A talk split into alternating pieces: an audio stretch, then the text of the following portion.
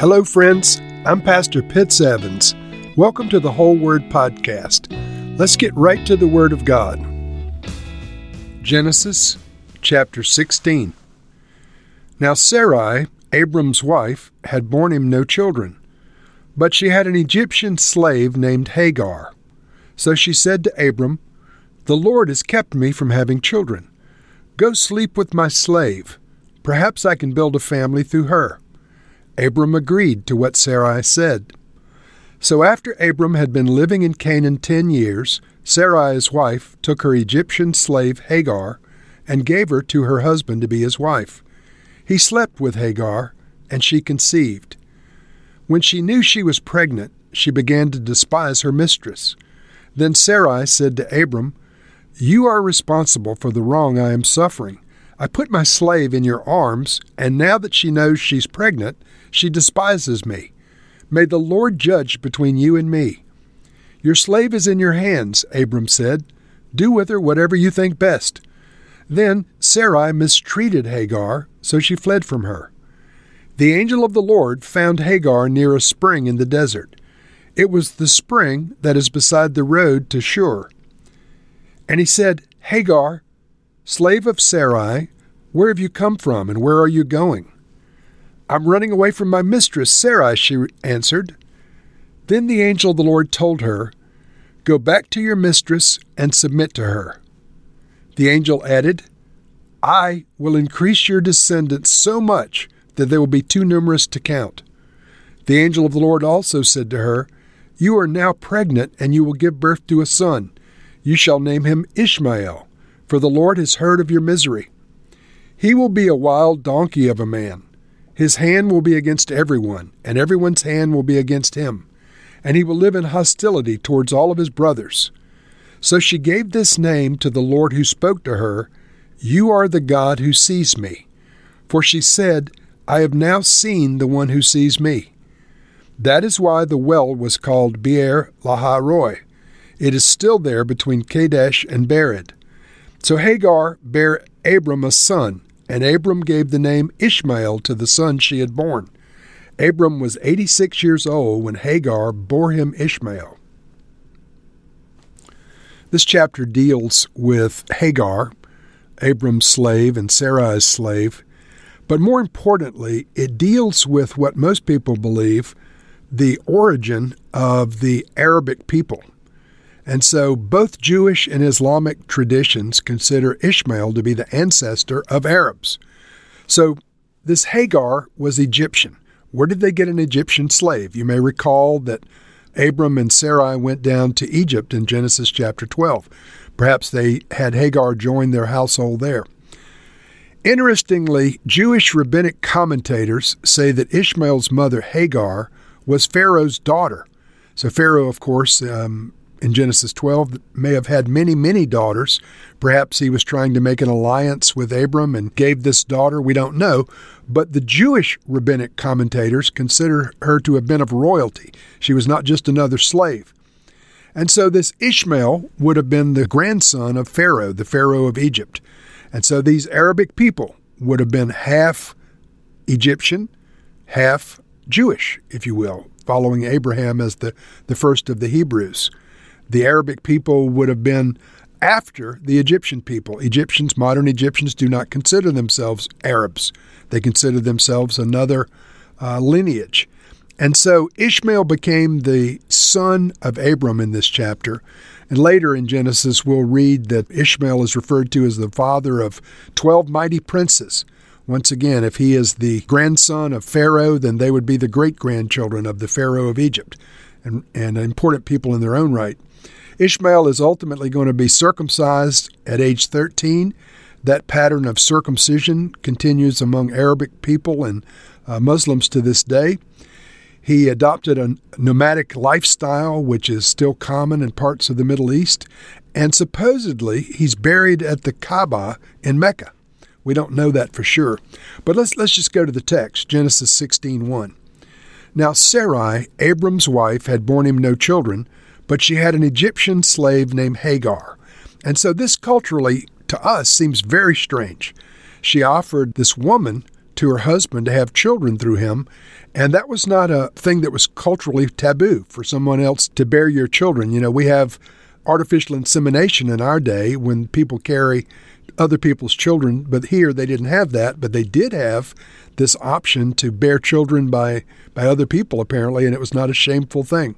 So Abram was childless, and uh, she talked Abram into this. She said, The Lord has kept me from having children. Go sleep with this Hagar, and maybe I can build a family through her. And so Abram says, Okay, Sarai, I'll, I'll do it. So uh, he slept with Hagar, and she conceived.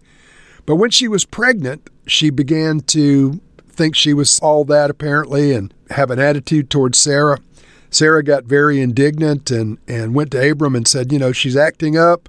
Abram said, Look, this was your idea. You do whatever you think's best. And then unfortunately, Sarai mistreated Hagar and she fled from the household. Now, that's not the end of the story. Because in verse 7, it says, The angel of the Lord found Hagar near a spring in the desert. Now, this angel of the Lord, this is a unique angel of Yahweh.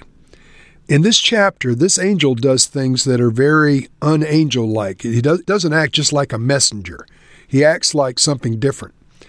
This angel that's referred to as the angel of Yahweh appears various places in the scriptures. He appears in Exodus 23, he appears in Joshua 5, he appears in Judges 13 and other places. This believe the same angel. And so there's a lot of wonder about this angel. Many believe, as I do, that he's the pre incarnate Christ. But this angel Lord found Hagar, and he said, Hagar, slave of Sarai, where have you come from and where are you going? She explained, I'm running away from my mistress. Then the angel Lord said, Go back to your mistress and submit to her. And the angel added, I will increase your descendants. He didn't say God will do it. He said, I will do it. That's very interesting. What did he say? He said the same thing that God had said to Abram I will increase your descendants so much they'll be too numerous to count. This is the same promise that Abram had been given concerning Isaac. And then the angel of the Lord gave her the name for the child. You're to name him Ishmael, for the Lord has heard your misery. And so, this name, this sovereign name given by the angelic word of the Lord, Ishmael, Abram went along with it. When the child was born, Abram named him Ishmael, according to the word of the Lord that came to Hagar. So this was a genuine transaction that Abram himself recognized the hand of God is on this child. He's going to receive a promise similar to what God has given me. You know, these multiplied descendants too numerous to count. And um, the Lord went on to say, He will be a wild donkey of a man. His hand will be against everyone, and everyone's hand will be against him. He'll live in hostility toward his brothers. And she gave this name to the Lord who spoke to her this angel of the Lord, the Lord who spoke to her. You are the God who sees me, she said. I have now seen the one who sees me. So Hagar bore Abram a son, and Abram gave him the name Ishmael to the son she had born. Now, I just want to stop for a minute.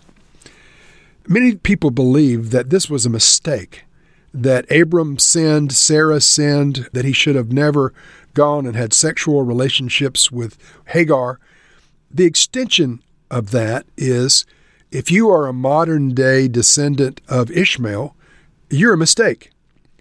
In other words, if that's true, then all of these people are a mistake. But the Lord was involved in this process. The Lord named Ishmael. The Lord made promises to Ishmael. I told you the rabbinic commentators believe that she was the daughter of Pharaoh. She was royalty herself. And so there is a destiny for these people. They are Semitic people. They are half Abraham's seed, half Hagar's seed, half Abraham's seed, half Egyptian. There are promises for them. They are not a mistake, friends. And if you've ever thought about all of these Arabic people as being the result of some kind of sin and people that are uh, under some kind of curse, you need to rethink it. And if you are of Arabic origin, you have promises in the economy of God.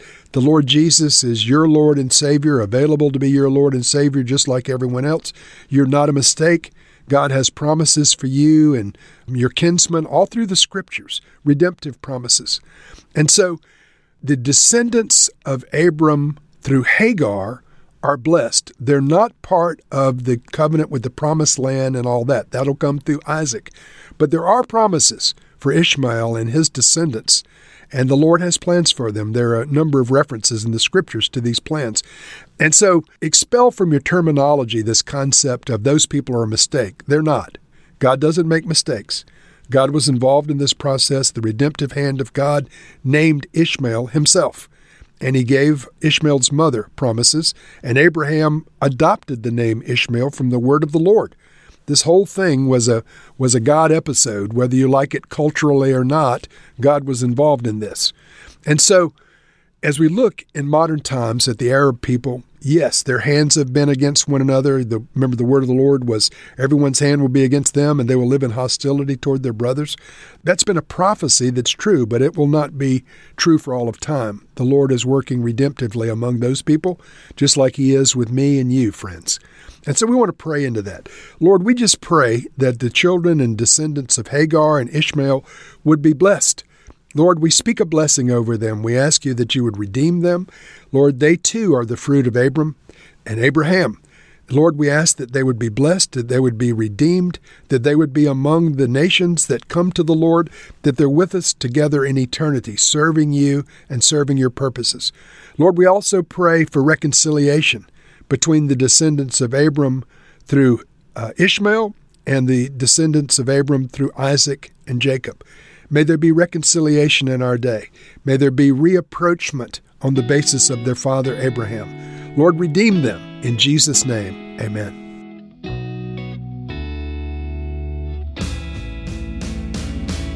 Thank you for listening to this episode of The Whole Word. It was brought to you by Whole Word Fellowship and the Northern Virginia House of Prayer. If you were encouraged, please share our podcast with your friends. We'd also appreciate it if you'd hit subscribe in your favorite podcast app and take a few moments to write a review. If you'd like more information on our church and our ministry, you can go to wholeword.net or wholewordpodcast.com for more information. Thank you again, and may the Lord Jesus bless you today and always.